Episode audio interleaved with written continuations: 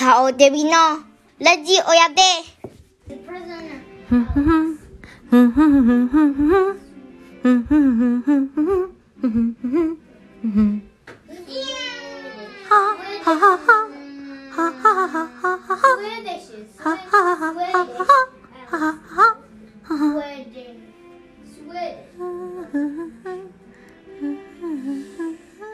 皆様こんにちは。顔デビです。顔デビのラジオの、えー再開から、えーもうすでに第2回目となる放送になりました。皆様に、え感謝をもう一度伝えたいななんて思います。いつもありがとうございます。ありがとうございます。昨日再開しますっていう風にアップさせていただいたら温かいコメントを多数いただいております。どうもありがとうございます、えーたくさんの中でちょっと読み切れないので今日は、えー1名の方をのあのお便りを読ませていただきたいなと思いますので皆様お聞きください。とブログにコメントいただいております。ゆうこさん再開おめでとうございます。もう報復 Z 涙出るくらい笑い転げました。つばつけての化石の iPhone5 の起動とか顔でビ節天才ですね。まさかこんなに早く消えると思わなかったので嬉しびっくり。早速アプリもダウンロードしてメイクしている間に聞いたので今回はすでに5回は再生したと思います。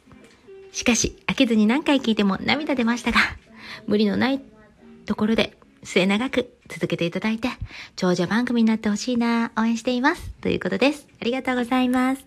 ゆうこさん、えー、本当に温かいコメントありがとうございます。とうございます。え皆様にあのこれぐらいのレベルであの笑っていただいてしかも笑い転げていただいてえそんなこのぐらいのレベルでねそんな風に言っていただけるんだったら香りデイビスあ顔デビ改め顔デビもあのーあ嬉しいなと思います。これぐらいのレベルでいけるんだったら私はいこれからも続けていきたいなと思います。ありがとうございます、はい、今日はですねあるトピックでお話したいなと思います。はい。あのもうすでにあのこの番組を今聞いてらっしゃる方でお気づきの方もいるかなと思うんですけどもあれ？顔デビさんって関西出身じゃなかったかなって。あのあれ？今日は関東弁ですかっていう風に思われたんじゃないかなと思うんですけどそうなんですね。あの皆様にお伝えしたいなと思います。あの私はあの顔デビあの関西弁と関東弁を操れるバイリンガルですね。はい。いわゆるバイリンガルですね。はい。あのその中でもあの、スーパーバイリンガルの種類に入るかなと思います。はい。あの、というのは、関西弁がもう、あの、ネイティブとして喋ってる、あの、方で、関東弁を喋れる人ってなかなか本当に、あの、稀ですので、多分、1%ぐらいじゃないかなと思います。はい、本当に。なので、あの、本当にどうやったらそんな風にあの関西弁と関東弁をこう操れるんですかってよく聞かれるんですね。あの子供の時から何かあの英才教育受けたの？とかあとなんかそういうえっと関東弁の学校とか行ったの？とかいろいろ聞かれるんですよね。そうですね。あの行ってないんですね実ははい行ってないんですけどあのすごく自分でやっぱり、えー勉強しようと思って努力もしましたしあのここまで行くのに本当に簡単ではないですよね。はい。毎日やっぱり関東の方のお話を聞いてみたりとか、あの、全然オチのない話とか、つまらないなとか思いながら、あ、全然こういうふうに、あの、関西人とは違うところで、あの、笑いを、なんて言うんですかね、笑いの、なんていうのかな、ツボっていうんですかね。まあ、全然違いますよね。そういったものも、あの、嫌がらずに受け入れて聞いていくっていうことすごく大事だと思うんですね。で、そこからやっぱり自分がどんどんどんどん積み重ねていって、あの、今があるなって思います。本当に努力しましたね。はい。あの、関西人が嫌がるそういう関東のそういうね、関東の方のそういう面白くないお話っていうのをね、あの、やっぱり聞いていくっていう努力っていうのは本当に、あのアメリカ来てからですかね、やっぱり培われたななんて思いますね。はい。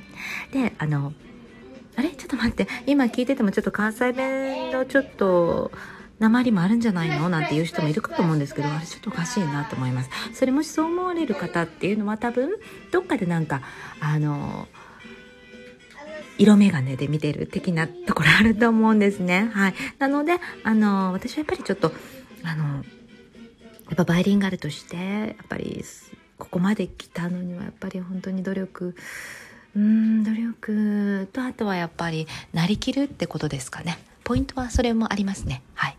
3つぐらいあるとしたら、そう1つはその努力、関東の方ともお話をする。いろんな、あの、あの、県出身の方とお話をしてみて、いろんな食べ物を食べてみて、そのご当地のものだったりとかですよね。そういうものもちょっと取り入れてみたりして、あ、この人たちこういう風な笑いなんだ、なんて思いながら見たりとかして、あとですね、もう一つポイントがありまして、あの、国際結婚されてらっしゃる、あの、そういうパートナーの方ですよね。あの、とのお話もします。その中でやっぱりアメリカの方っていうのは全然面白くないこと言ってくるんですけども、あれ？これジョーク言ってんのこの人？っていう風に、初めは分からなくても、あの、あ、実はこの人ジョークなんだなーっていうことがよくあるんですよね。で、そういう時も、あの、ちょっと、関西人としてはとてもあのオーバーリアクションなり何かいろんなアクションあのツッコミとかしたいんですけども言葉の壁もありのあと笑いのセンスの違いがありのでちょっとそこに対応しきれないところのフラストレーションだったりとかもあるんですけどもあのそういうのも乗り越えて今があるなって思うんですね本当にあのこれはもうなんか親がねどうしてもバイリンガルに育てたいっていう思いがあってもその子供を、まあ、私とかにそこまでの思いがなかったら絶対できないことですから皆様がどうしたいかっていうのはとても大事なことでもあるけれども本人の意思がどこまであるかなっていうところもあるかなと思います。はい。えーそしてですね、あと、あともう一つの努力っていうか、まあ、うん、これがポイントだったなーっていうのがあるとしたら、そうですね、なんでしょうね。難しいけど、やっぱり、あの、なりきるその人たちになりきってみるはい。だから関東の人になりきったとして関東の人と喋るときは、こういうお話かななんて思ってお話ししたりしてました。はい。これがもう、そうですね、アメリカ来てからなんで8年間でこうなって、今ではもう、出会う人に、え、かおりさんって本当にスーパーバイリンガルですよねってよく言われます。はい。なのでもうなんか、あの、これが当たり前になっちゃってるんですけど、あの、ルーツをたどればやっぱり関西の血が流れてます。はい。あの、なので、あの、関西弁と関東弁をうまく使いこなしていけたらな、これからもなんて思ってます。はい。皆様にもしあの、そうですね、あの、質問とかありましたら聞いていただけたらやっぱりそれに対してのあの関西弁から関東弁に変えていくっていうそういうアドバイスもできるかなと思います。お仕事のところでやっぱり関西弁使うより関東弁の方がいいなっていう時もあると思うんですね。化粧品業界とか知らないですけど。だからそういう化粧品業界だったりとか美容業界ですよね、まあ、そういう系統はやっぱり関東弁の方がいいのかななんて思っちゃうんであとお洋服のこととかもそうですよね。あとあ夜のお仕事の方とかもあのそうですね。そういうところでもやっぱり関東弁喋る方があの受けがいいっていう場合もあると思うのでそういったところでのビジネスで役立つと思うんですね。このバイリンガルになるってこと。だからそれはやっぱりあの必要な方に必要な形で私も伝えていけたらなと思いますのでよかったらあの今後そういうチャンネルもしていきたいなと、あの、はい、思いますので、皆さんよかったら、ぜひぜひ、今後も聞いてください。えー今日は、関西弁と関東弁になるためのバイリンガル、英才教育、ど。ういうことしてたか、なんていう紹介をした、しました。はい。皆様本当に、あの、ちょっとでも参考になればなと思います。ありがとうございます。失礼します。